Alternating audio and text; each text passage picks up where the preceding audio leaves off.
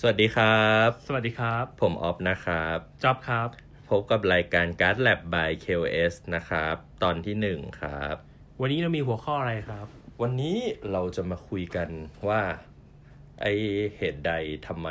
ยังไงเราถึงมาทำ KOS KOS Trading Card Game กัน อืม นะครับ อ่าฮะ ก็เข้าประเด็นเลยดีกว่าไหนๆก็ไหนๆ ได้เลย อืม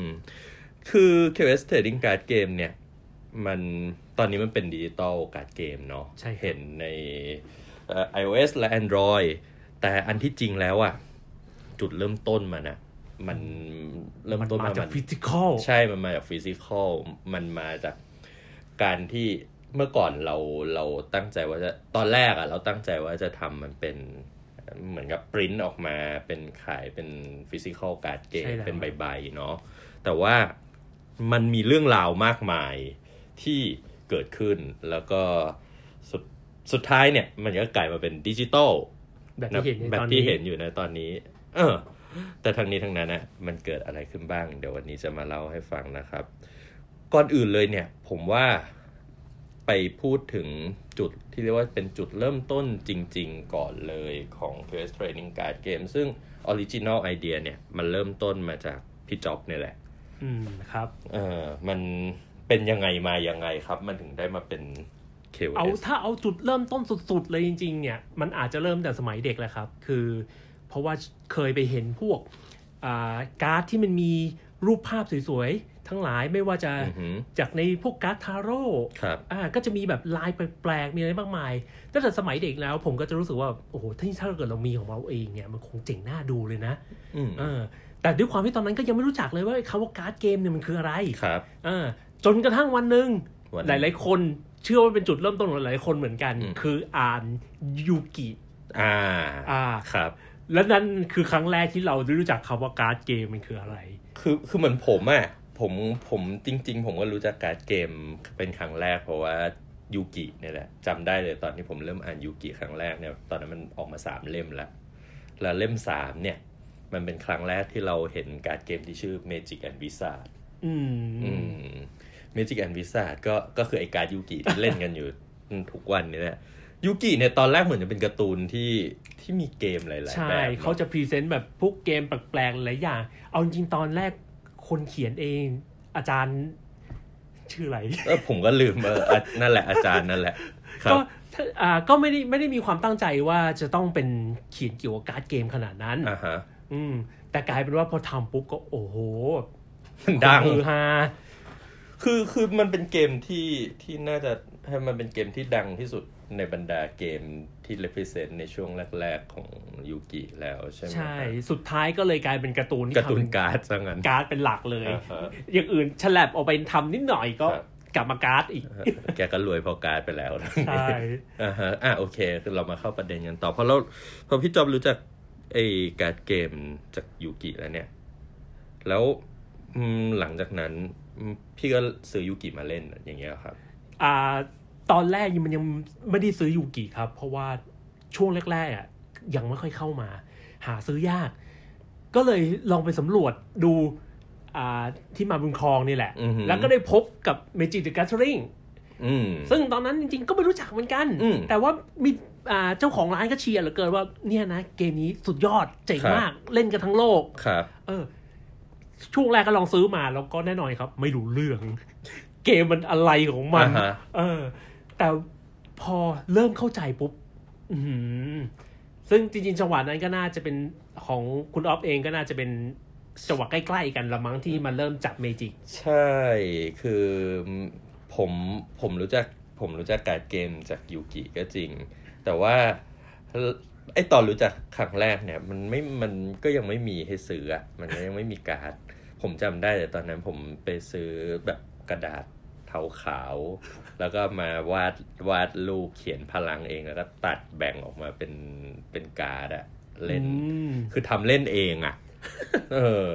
นั่นนั่นนั่นนั่นคือ นั่นคือการดชุดแรกของผม เศร้ากว่ายุค ซื้อการ์ดปลอมมาเล่นอีกนะ ใช่มันยังไม่มีมันยังไม่มีการ์ดมันยังไม่มีการ์ดปลอมเลย คือถ้าเกิดถ้าเกิดใครจำได้มันก็จะมีอยู่มันก็มีอยู่ยุคหนึ่งที่ตอนที่ยูกิดัง ๆ การ์ดปลอมมันก็จะระบาดมากใช่ไหมฮะ อืม เออแล้วก็เอ่อพอพอผ่านพอผ่านพอหลังจากนั้นเองเนี่ยเออก็ผมก็มันก็ยังไม่มีการดเป็นใบๆนะ คือที่ผมผมจำได้ช่วงแรกมันจะเป็นเป็นเป็นสติกเกอร์ อืม เออเป็นสติกเกอร์แบบอืมสี่เหลี่ยมใบเล็ก ๆ ไม่ได้ไซส์ไซส์มันไม่เท่าการ์ดอะ อ่า เอออืม คุ้นคุ้นๆ อ่าฮะ คุ้น มันมันอันนั้นอ่ะเป็นเป็นของยูกิเป็นของยูกิละ ๆอืม อืมไอ้นั่นน่ะก็เป็นเป็นผมก็ซื้อสติกเกอร์นั้นมา เพราะมันมันมีเขียนค่าพลังมันมี คือมันมันก็คือเลเพเซนต์จากการ์ดในการ์ตูนนั่นแห อ่า ละเออเออก็ก็ซื้อสติกเกอร์ แล้วก็อืมคือผมก็ผมจำไม่ค่อยได้ละว่ามันหลังจากช่วงสติกเกอร์เนี่ย แล้วก็เป็น Magic the Gathering เลยหรือเปล่า แต่เออ Magic the Gathering เนี่ยผมค่อนข้างค่อนข้างมั่นใจอยู่อย่างหนึ่งว่าตอนที่เริ่มเล่นเนี่ยเออเริ่มเล่นเพราะว่าหนังสือของอาจารย์หลวง อืม เออ จะว่าไป อ้ ยุคนั้นนี่คนเริ่มเพราะว่าอาอ่าหนังสือของอาจารย์หลวงนี่เยอะมาก ไอ้ไอ้ไอ้เล่มขาวๆ ใช่ ที่มันเป็นหนังสือ เล่มขาวๆ ซีล็อกผมจำได้ว่าผมผมซื้อมา 20 บาท อ่าไซส์ไซส์ A5 มั้งก็คือเอา A4 มาทับ อ่า อ่า อ่าครับเออผมผมเจอเล่มนี้แล้วผมอ่านแล้วผมรู้สึกว่า เฮ้ยมันเป็นเกมที่แบบเจ๋งมากเลย ใช่ แล้วก็ช่วงนั้นก็ทำให้เกิดกระแสอย่างบางใบเห็นแล้วอยากได้ขึ้นมาทันที Spirit of the Night โอ้โห เออ ทุกคน มีมีมีการ์ดลูกสมุนสามตัว อ่า เออแล้วก็แบบอืมสังเวยสามตัวเพื่อซัมมอน Spirit of the Night มา ซึ่งเท่มาก เออเท่มาก แต่เก่งหรือเปล่าอีกเรื่องหนึ่ง เฮ้ จ ย ริงๆมันก็เก่ง ตอน นะ ตอนนั้นมันมันเราก็รู้สึกว่ามันเก่งมากเลยนะครับ ยิ่งยิ่งถ้าเกิดแบบกับเด็กขุด อ่าฮะ โยนไอ้นี่ลงไปนี่คืออีฝั่งร้องไห้ ครับ ก็ในยุคสมัยของมันผมว่ามันก็เก่งนะ อืม อืมซึ่งก็นานมาแล้ว อ่ะกลับมาที่ QS ต่ออ อ่าฮะ เมื่อกี้กันถึงไหนกันแล้วนะอ่าเมื่อมารู้จักการ์ด อ่าฮะ ใช่ไหม อ่าฮะ อ่า แล้วตอนช่วงนั้นก็เป็นจังหวะเดียวกันที่กับที่เริ่มทำอ่าเว็บโวลาดเว็บบอร์ด าฮะ คือคือด้วยความที่ว่าสมัยนั้นในอ่าเรียกว่าไงนะในวงการของการ์ดเกมเนี่ย เรายังไม่มีเว็บไซต์ที่เป็นเว็บไซต์ของ Magic the Gathering ไทย ที่เป็นอ่าของไทยที่เป็น เออ คอมมูนิตี้ยังไม่มีเลย ครับ ส่วนใหญ่เขาจะสิงอยู่ในพันทิปกัน อือหือ นั่นก็เลยเป็นจังหวะที่เราได้เริ่มทำตัวอ่าคอมมูนิตี้ครั้งแรก อืม ๆเออ แล้วก็กลายเป็นว่าพอพอวันที่เรา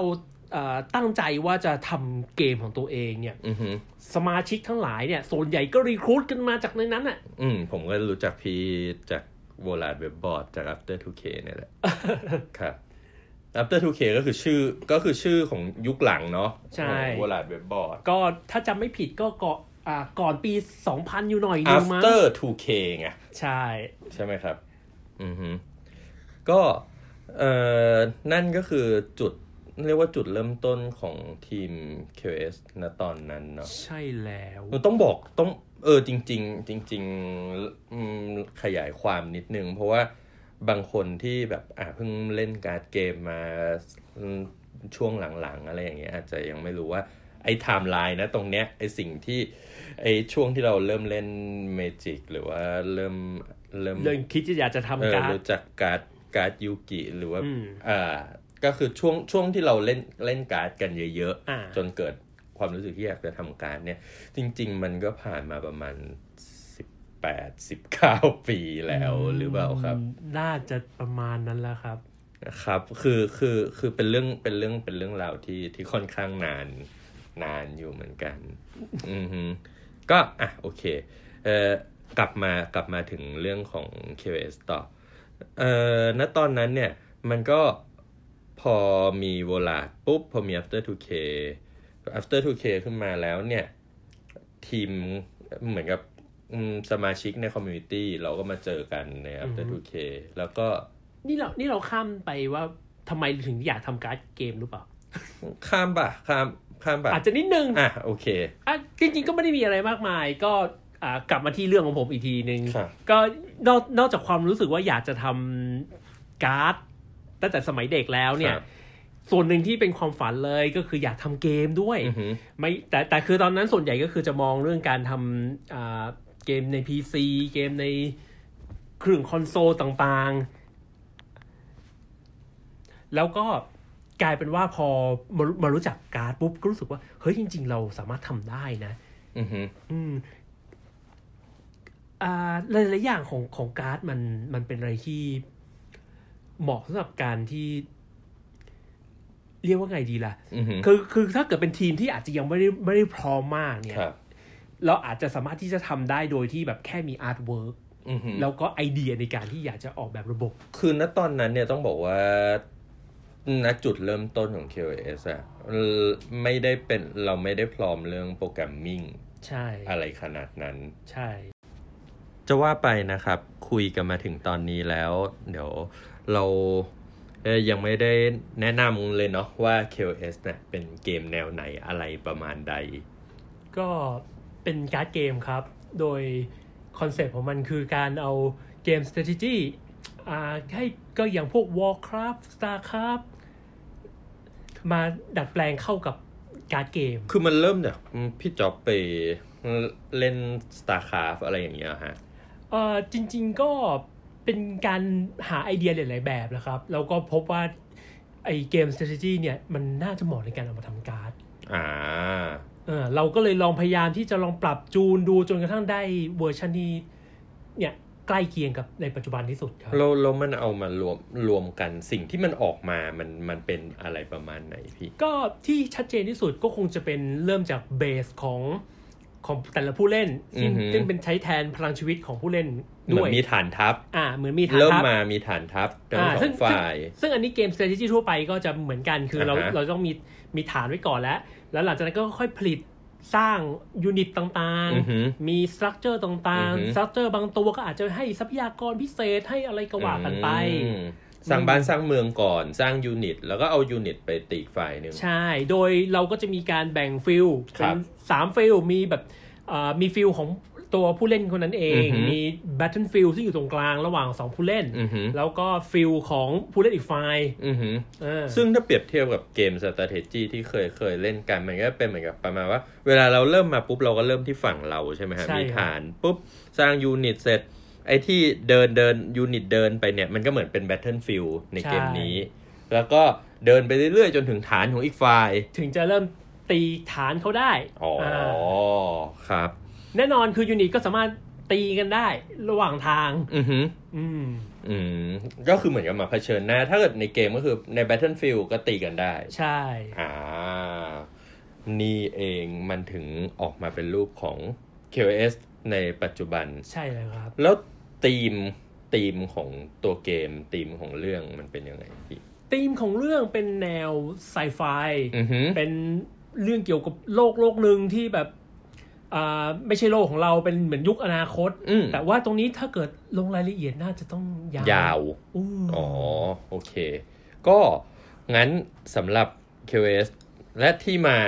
เดี๋ยวเราเอาไว้ประมาณตรงนี้ก่อน อ่า อ่าฮะ เดี๋ยวไว้ แล้ว